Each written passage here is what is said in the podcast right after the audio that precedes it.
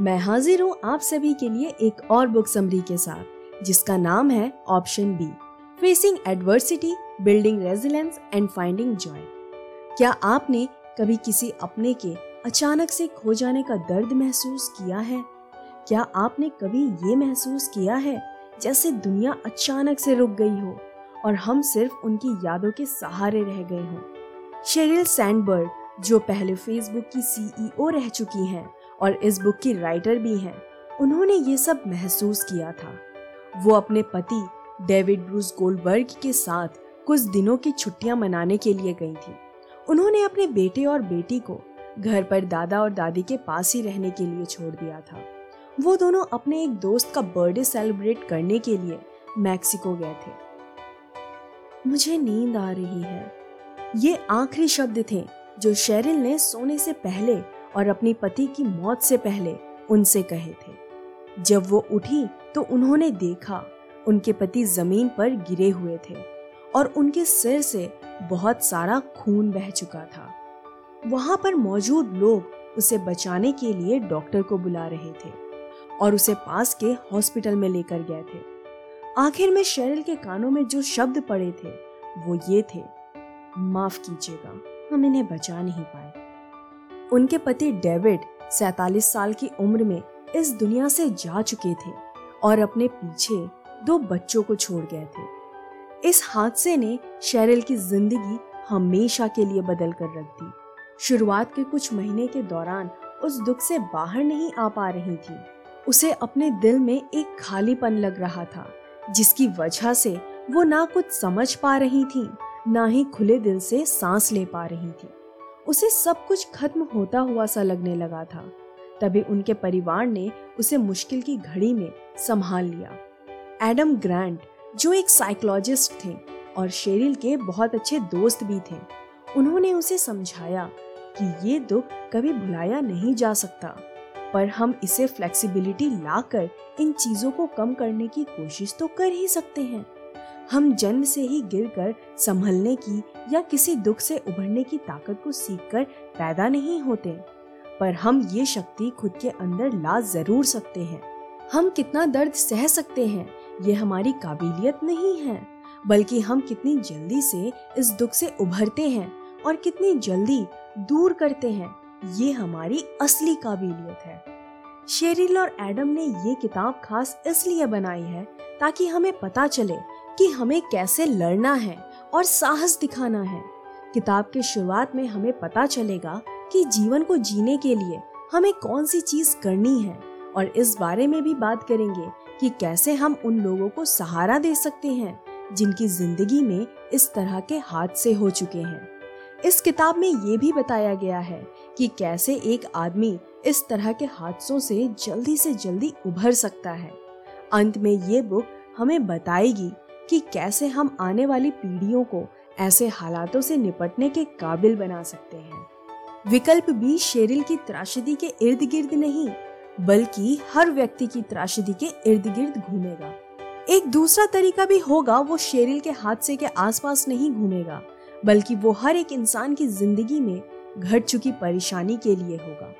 Sherrill के साथ जो दुखद दुर्घटना हुई, सिर्फ़ उसके बारे में नहीं है बल्कि हर इंसान के साथ हुई किसी न किसी दुर्घटना के बारे में भी है। दुख और सदमा हमेशा बुरे नहीं होते। कभी हम लोग इन्हें ज़िंदगी में आगे बढ़ने के लिए भी इस्तेमाल करते हैं। हमारी ज़िंदगी सिर्फ़ फूलों और गुलदस्तों भरी नहीं होती है। अगर हम एक ऑप्शन एक हो चुके हैं तो हमें ऑप्शन बी के लिए खुद को तैयार करना ही पड़ेगा। नई शुरुआत करना। दुर्भाग्यपूर्ण चीज़ें हम में से किसी के साथ कहीं भी और कभी भी हो सकती हैं।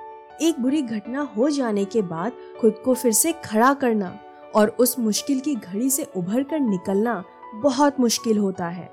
जब कोई बुरी घटना हमारे साथ होती है तो हमें कुछ समय के लिए बहुत दुख होता है। पर हमें ये समझना चाहिए कि ये एक नॉर्मल बात है। दुख की घड़ी बहुत मुश्किल होती है, पर कई बार हम इसे खुद के लिए और भी मुश्किल बना लेते हैं।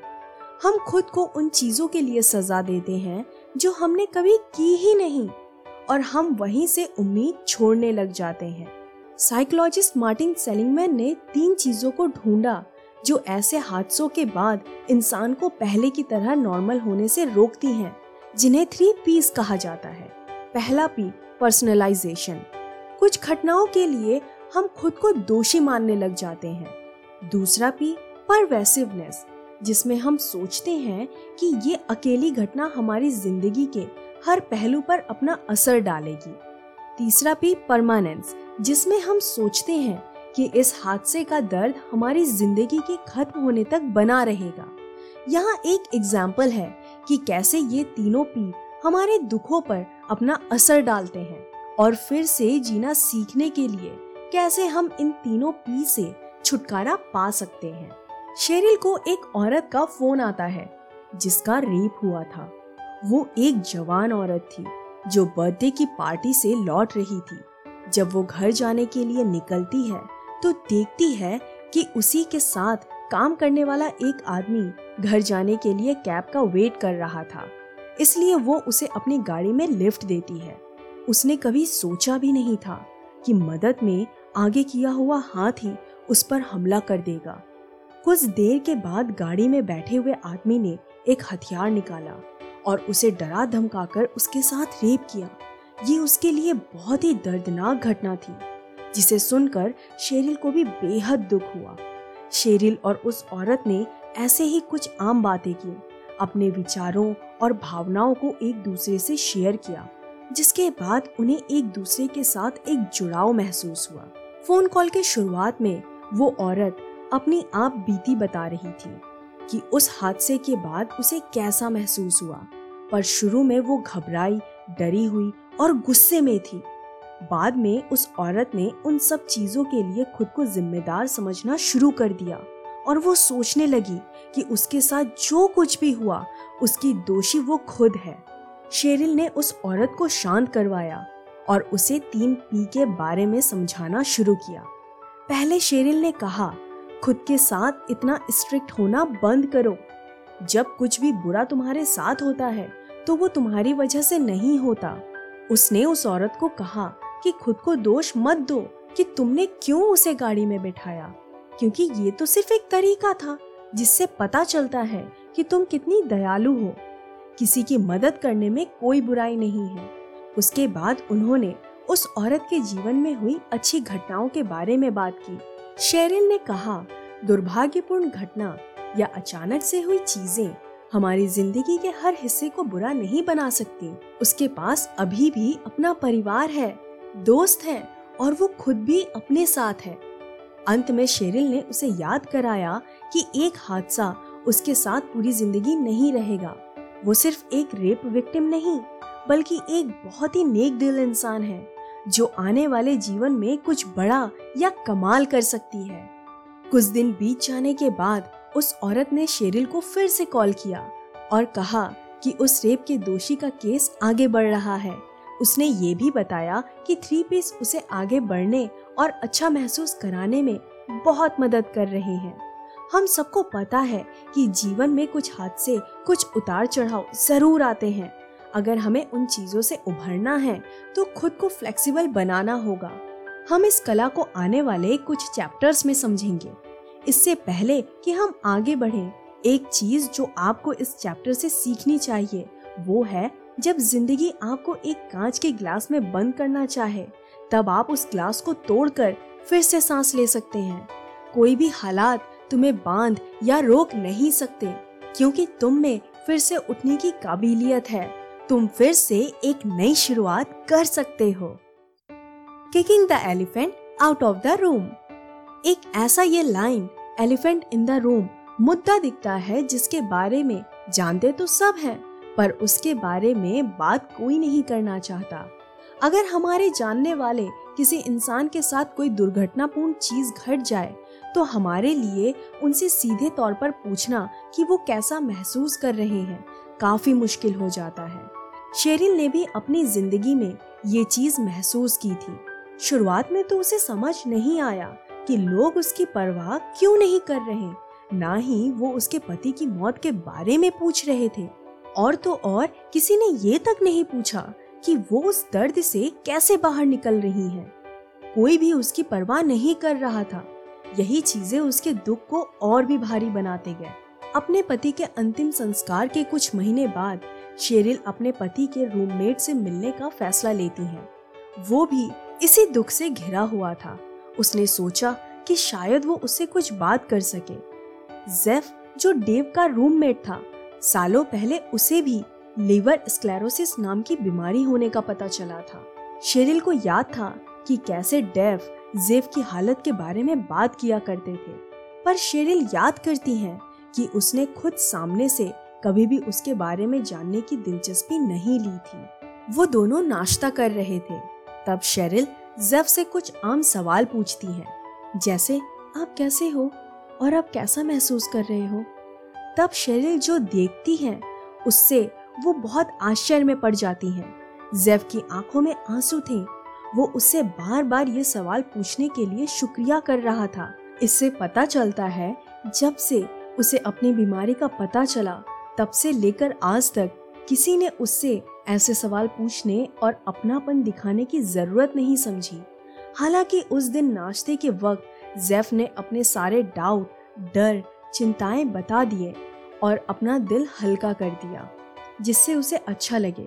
जब उन्होंने नाश्ता खत्म कर लिया, तब शेरिल को याद आया कि कैसे उसने भी वही चीज़ महसूस की थी जब उसके पति की मौत हुई थी।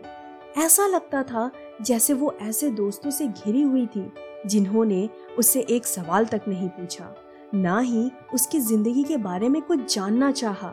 उसके कुछ दोस्त उसे अपने इवेंट्स पर दूसरे शहरों में बुलाते थे और बोलने के लिए कहते थे, ये बिना समझे कि वो अभी उस मेंटल कंडीशन में नहीं थी शेरिल को पार्क में कुछ दोस्त मिले, जिनके पास सिर्फ़ कहने को ये था कि जॉगिंग करने के लिए आज कितना अच्छा मौसम और दिन है ऐसा लगता था जैसे जो उसके साथ हुआ है, वो बाकी लोगों को दिख नहीं पा रहा हो। ये ऐसा था जैसे उसके सामने खड़े तो सब थे, पर वो कुछ भी नहीं देख सके। साइकोलॉजिस्ट इसे मम इफ़ेक्ट कहते हैं। ये तब होता है जब हम जानकर किसी चीज़ को नजरअंदाज करते हैं, जो हमारे लिए अनकंफर्टेबल है। लोग अपनी निजी चीज़ें या बातें किसी को बताने में कंफर्टेबल महसूस नहीं करते। और वो बुरी खबरें खुद से दूर रखते हैं। इसी वजह से डॉक्टर भी पेशेंट को उसकी बीमारी बताने में वक्त लेते हैं। इसी कारण की वजह से मैनेजर भी अपने एम्प्लॉय को ये जल्दी नहीं बताते कि उन्हें जॉब से निकाल दिया गया है। हर बार जब कभी हम कुछ दुर्भाग्यपूर्ण चीज़ें महसूस करते हैं, तब हमें लगता है कि हमारे साथ कोई भी नहीं खड़ा है। ऐसा लगता है जैसे हर कोई अपने जीवन में खुद को आगे बढ़ाने में लगा हो और हम बस एक किनारे में किसी तरह सिर्फ़ जीने की कोशिश कर रहे हैं। सबसे कीमती चीज़ जो हम किसी इंसान से कह सकते हैं, जिससे अपनी ज़िंदगी में कुछ खोया हो, वो है उसे स्वीकार करो। हमें उस टॉपिक से बचने की ज़रूरत नहीं है। ना ही परेशानी को रोज सुनने की ज़रूरत है, पर हमें उसकी दर्द और संघर्ष को पहचानना चाहिए। हमें उन्हें हौसला देने की और ऐसे बुरे समय से उभरने के लिए उन्हें हिम्मत देनी चाहिए। कभी कभी लोग सोचते हैं कि हमें उन्हें अपनापन दिखाने के लिए, कि हमें उन्हें अपनापन दिखाने के लिए फूलों से भरे शब्द या बहुत अंदरूनी सलाह देने की ज़रूरत है। हालाँकि आपको सिर्फ़ कुछ साफ़ और सीधी तरह से बात करके ही ये करने की कोशिश करनी चाहिए। बाउंसिंग फॉरवर्ड शेरिल यकीन करती थी कि लोग जो देख नहीं सकते, वो बन भी नहीं सकते। कुछ औरतें कंप्यूटर साइंस नहीं लेती, क्योंकि उन्होंने औरतों को कंप्यूटर साइंस लेते हुए नहीं देखा है। कुछ औरतें लीडरशिप वाली ज़िम्मेदारी नहीं लेती, क्योंकि उन्होंने किसी औरत को लीडर बने हुए नहीं देखा है। हालाँकि ये सभी चीज़ें बदलने लग जाती हैं, जब इंसान खुद पहल करता है। और पुराने रूल्स और उसूलों को बदलना शुरू करता है। यही नज़रिया था जो एडम ग्रैंड ने शेरिल को भी दिखाते हुए कहा कि ज़्यादातर लोग अपने जीवन में कोई दुर्घटना के बाद वापस इसलिए नहीं आ पाते क्योंकि उन्हें लगता है कि ये उनके लिए संभव नहीं है और उन्होंने ये अभी तक अपने जीवन में देखा ही नहीं होता। शेरिल के पति की मौत को चार महीने बीत चुके थे। एडम ने शेरिल को दिखाना चाहा कि कैसे लोग अपने जीवन में किसी शौक के बाद आगे बढ़ते हैं। एडम ने बताया कि 50 प्रतिशत लोग जिन्होंने अपने जीवन में कोई सदमे जैसी चीज़ महसूस की होती है, बाद में उनकी पॉजिटिव रिकवरी होती है।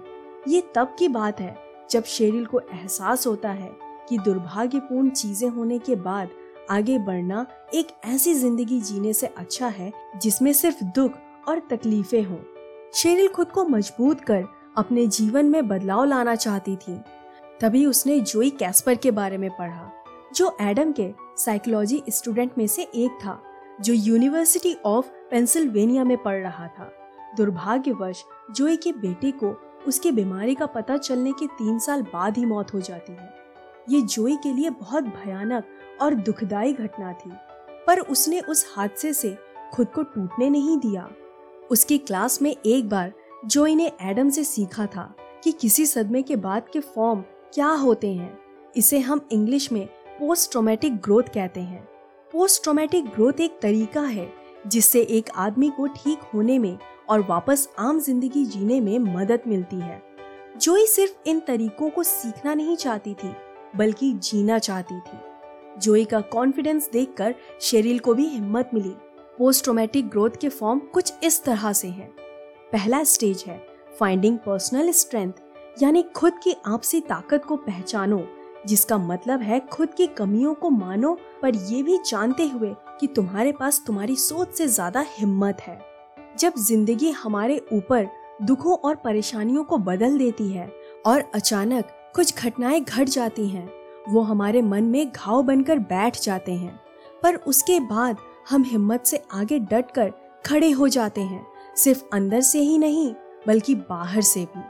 पोस्ट ट्रोमेटिक ग्रोथ का दूसरा स्टेज है gaining appreciation and finding meaning यानी सराहना लेना और मतलब ढूंढना। देव की मौत के एक महीने बाद, शेरिल को उनके एक करीबी दोस्त केविन क्रिम से एक तरह का सहारा मिला। उसे बहुत हैरानी हुई कि कैसे केविन ने उसे सहारा दिया, जबकि वो जानती थी कि वो खुद एक सदमे से गुजर चुका था। केविन और उसकी बीवी मरीना के तीन बच्चे थे। एक छह साल का लूलू, तीन साल की नेसी और दो साल का लियो। अपनी बेटी नेसी को स्विमिंग क्लास कराने के बाद मरीना जब अपने घर वापस आई तो देखती है कि उसकी नैनी ने उसके दोनों बच्चों लूलू और लियो को मौत के घाट उतार दिया था। शेरिल को पता चला कि कैसे केविन ने अपने बच्चों के चले जाने का गम महसूस किया होगा। वो जानती थी कि कैसे उसने और उसकी बीवी ने दुख की घड़ी से खुद को बाहर निकाला। केविन बताता है कि लूलू और लियो को खोना बहुत दुखदायी था, पर वो शुक्रगुजार है कि उसके पास मरीना है और बेटी नेसी है। मरीना और नेसी ही उसके जीने का कारण बन गए थे। ये जो सोच थी, इसने केविन का रिश्ता अपनी बीवी से मज़बूत बना दिया, जिसके बाद उन्होंने एक और बच्चे को जन्म देने के बारे में सोचा, जो फैसला बाद में ठीक साबित हुआ। अपने बच्चों के नाम से उसने एक नॉन प्रॉफिट ऑर्गेनाइजेशन बनाई, जो उन बच्चों के लिए मदद कर रहा था, जिनका कोई नहीं था।